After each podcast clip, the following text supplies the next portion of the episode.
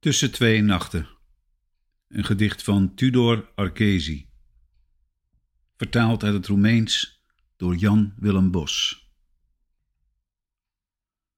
Ik spitte in de kamer met mijn scherpe schop. Buiten loeide de wind.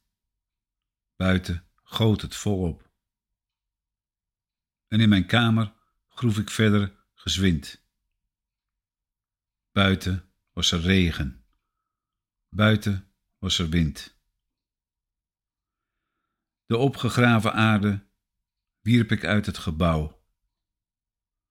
Zwart was deze aarde, de sluier erboven blauw. Tot voorbij het venster reikte de aarde uit de kuilen.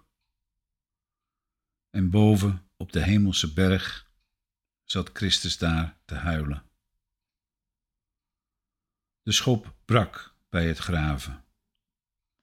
En ze brak alleen door God de Vader zelf met zijn reliquieën van steen.